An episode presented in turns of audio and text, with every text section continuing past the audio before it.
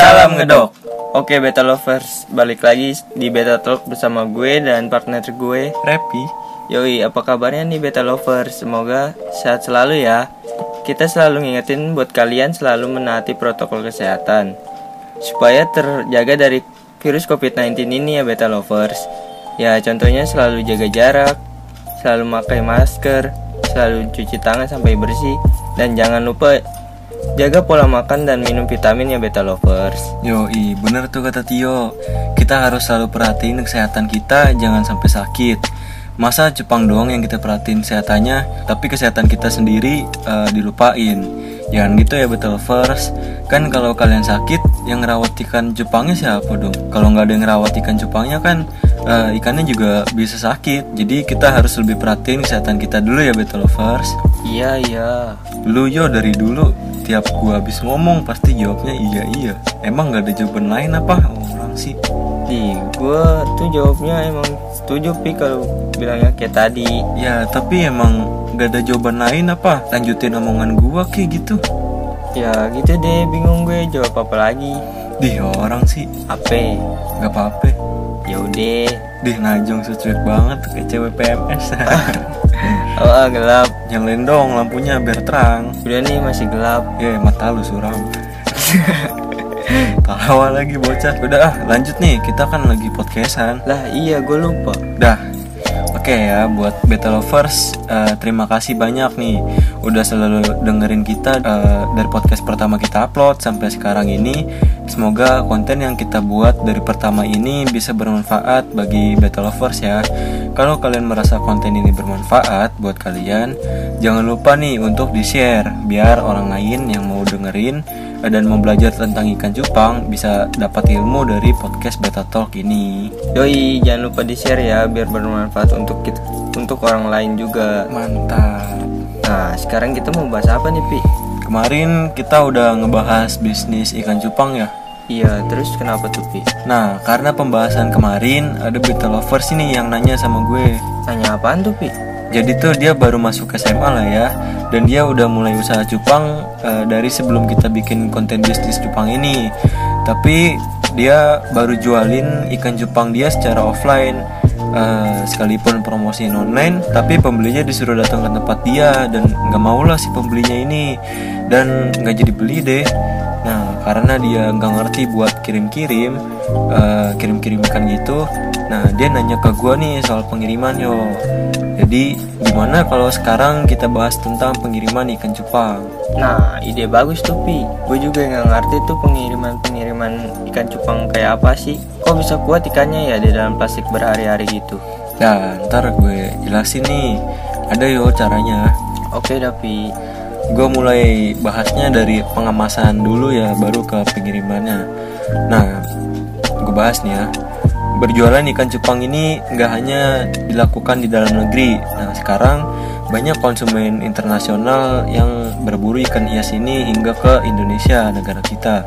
Salah satu kendala yang dihadapi oleh penjual adalah pengemasan agar sampai tujuan dengan aman.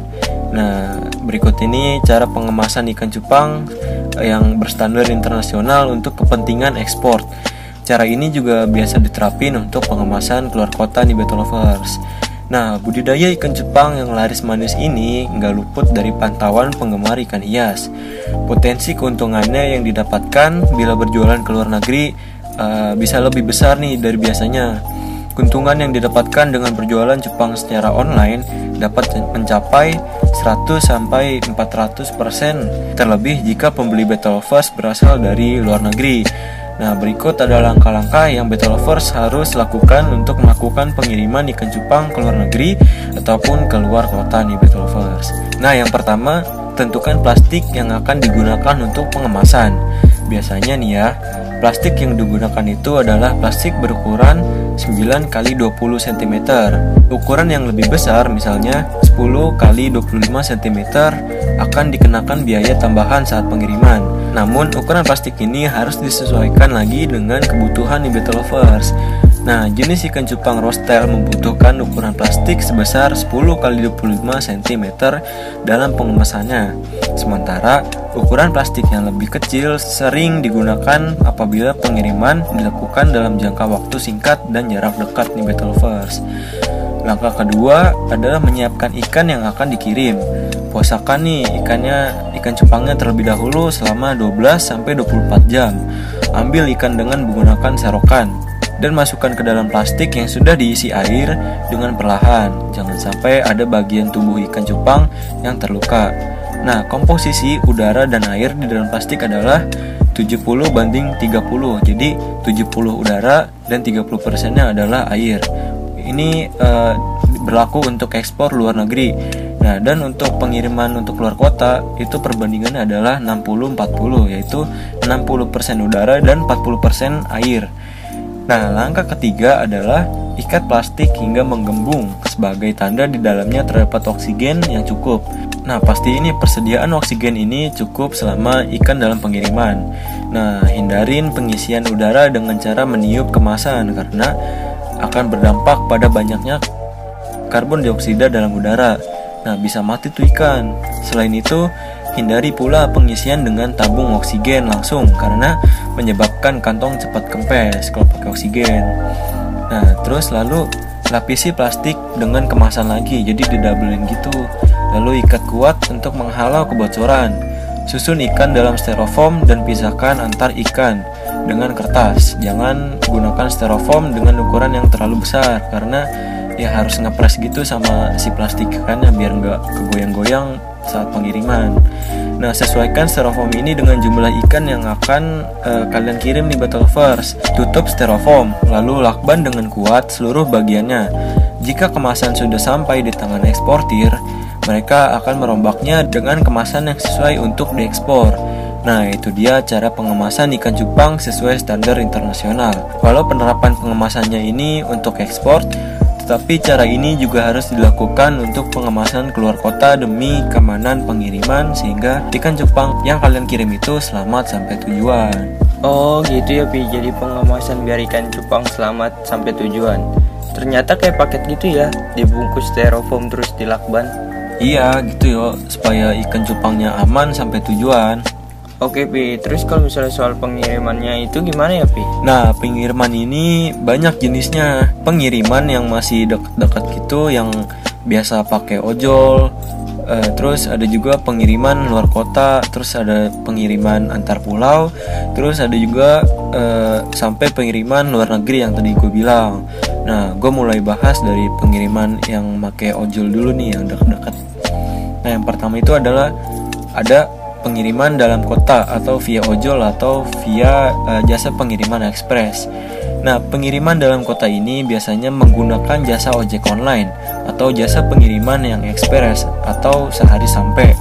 Kalau pakai ojol biasanya packingnya juga gak perlu ribet-ribet, gak perlu styrofoam gitu atau dilakban-lakban, cukup pakai plastik double dan kantong kresek aja. Nah, tetapi kalau pakai Jasper atau jasa pengiriman, kita harus memenuhi standar uh, pengiriman internasional yaitu dengan plastik double terus uh, memperhatikan kadar uh, udara dan air lalu juga pakai styrofoam biar aman nah lalu yang jenis pengiriman kedua ada pengiriman luar kota pengiriman luar kota ini harus menggunakan jasa pengiriman seperti Tiki, JNE, JNT, dan lain-lain. Tetapi, untuk saat ini hanya Tiki yang melegalkan pengiriman ikan cupang. Biasanya, para pedagang menggunakan deskripsi paket dengan nama obat herbal atau peralatan akuarium agar lolos saat pengiriman di jasa pengiriman selain Tiki. Nah, yang pengiriman ketiga yaitu ada pengiriman antar pulau. Pengiriman antar pulau ini sedikit agak ribet dari pengiriman antar kota karena pengiriman antar pulau ini menggunakan pesawat yang di mana ada pengecekan berupa scanning di bandaranya nih. Pengiriman ini memerlukan surat karantina dari pihak jasa pengiriman dan ada biaya tambahan di luar ongkir untuk biaya karantinanya tersebut. Karantina tersebut diharuskan demi terjaminnya keamanan ikan sampai dengan tujuan. Saat ikan diserahkan oleh penjual ke jasa pengiriman, maka setelah itu jasa pengiriman akan mengecek kelayakan ikan dan kemasan agar terjamin aman sampai tujuan dan memenuhi kelegalitasan pengiriman. Nah, yang terakhir ada pengiriman luar negeri atau ekspor nih. Pengiriman luar negeri ini mempunyai beberapa persyaratan ya Battle Lovers. Berikut adalah persyaratan untuk kita bisa ekspor ikan ke luar negeri. Nah, yang pertama persyaratannya itu ada dokumen perusahaan. Nggak hanya untuk uh, urusan ekspor ikan Jepang nih sebenarnya. Dokumen-dokumen perusahaan emang wajib dimiliki oleh siapa pun yang sedang ingin berbisnis. Dokumen perusahaan yang harus dimiliki sebelumnya melakukan ekspor ikan cupang di antaranya adalah NPWP dan SIUP. Nah, ya, persyaratan yang kedua adalah invoice dan packing list. Invoice ini juga bagian yang wajar atau harus juga di setiap transaksi, uh, baik ekspor ataupun transaksi domestik. Invoice yang juga disebut faktor tagihan dini diperlukan sebagai dasar penilaian bea keluar.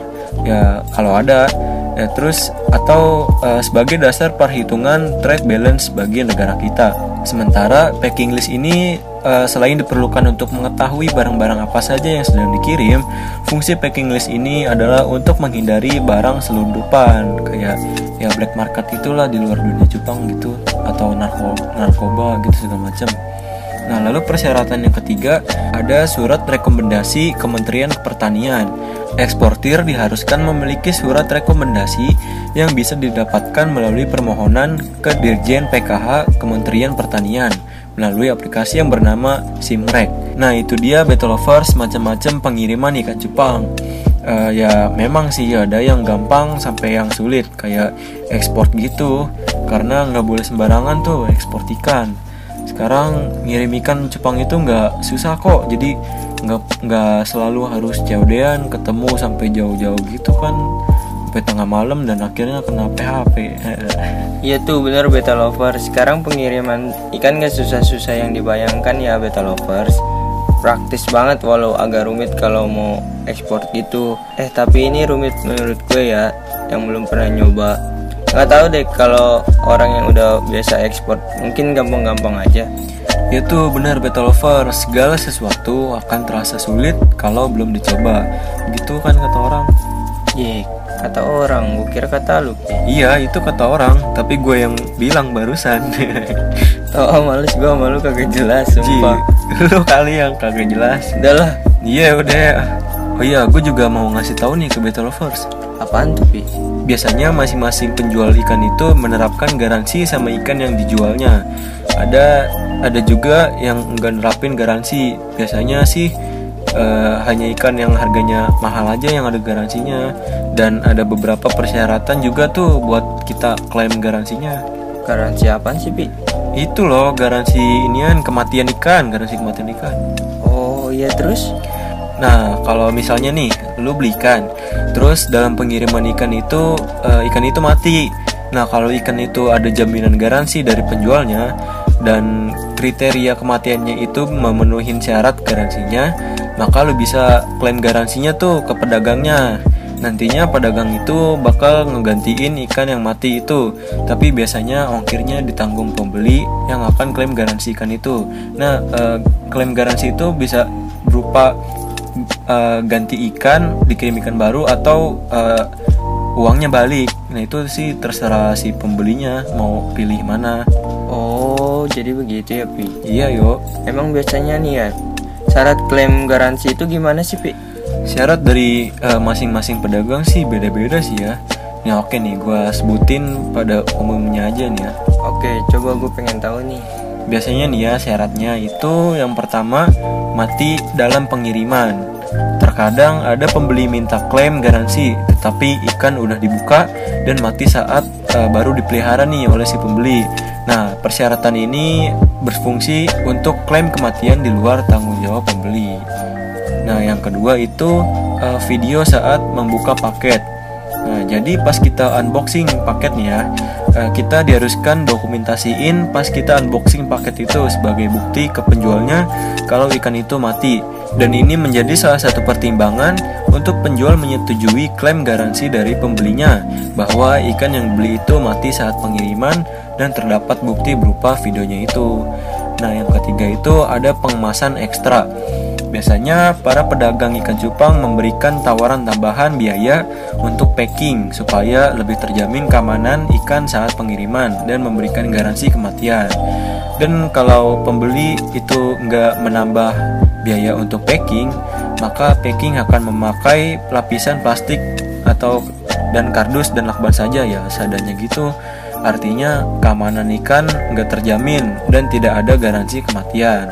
Nah, itu Battle Lovers beberapa persyaratan untuk klaim garansi pada umumnya. Ya, benar juga sih kalau kita diharuskan untuk menambah biaya untuk tambahan packing demi terjaminnya keamanan cupang saat pengiriman. Toh kalau ikan kita mati saat pengiriman kan juga bisa dapat ikan baru dengan bayar ongkir aja, ya nggak yuk? Iya tuh benar beta lovers, benar kata Repi. Ya kita mau ikan kita aman tapi nggak mau nambah biaya untuk jaminan keselamatan ikan kita ya gimana gitu.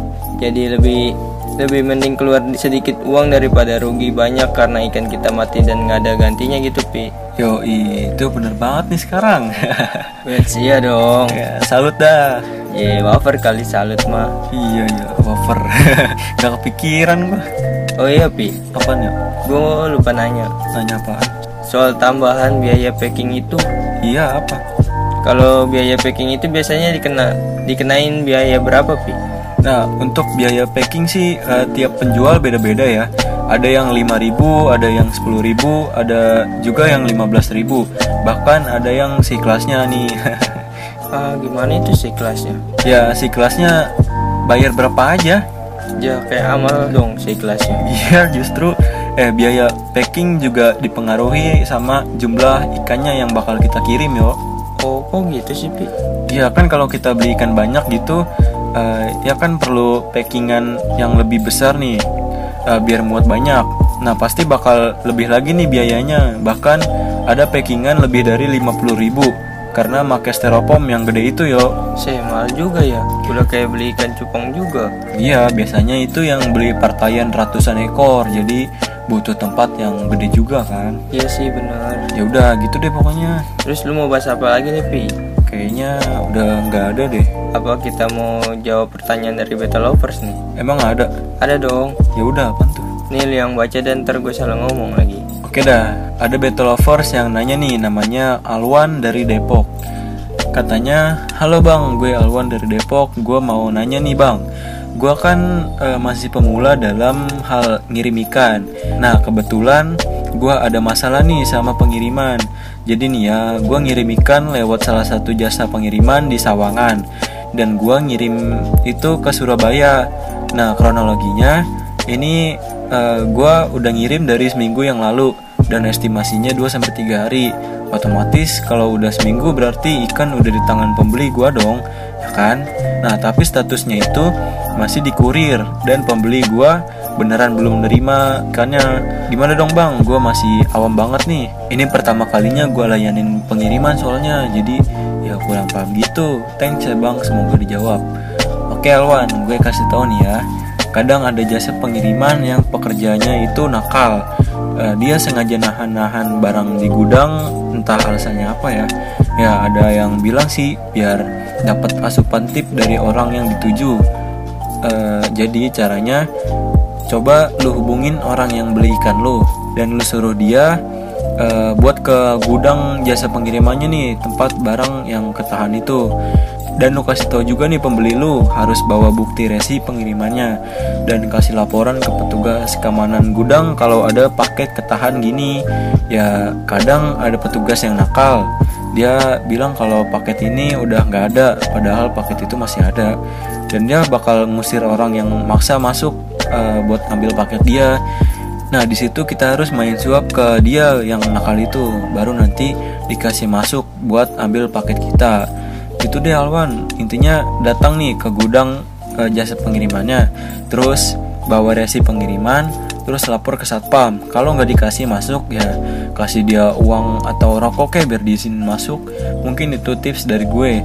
Semoga membantu ya Alwan. Thank you udah mau bertanya di beta talk ini. Wah parah juga ya pi. Para apanya? Itu paketnya ketahan biar bisa dapat cokokan dari pelanggan.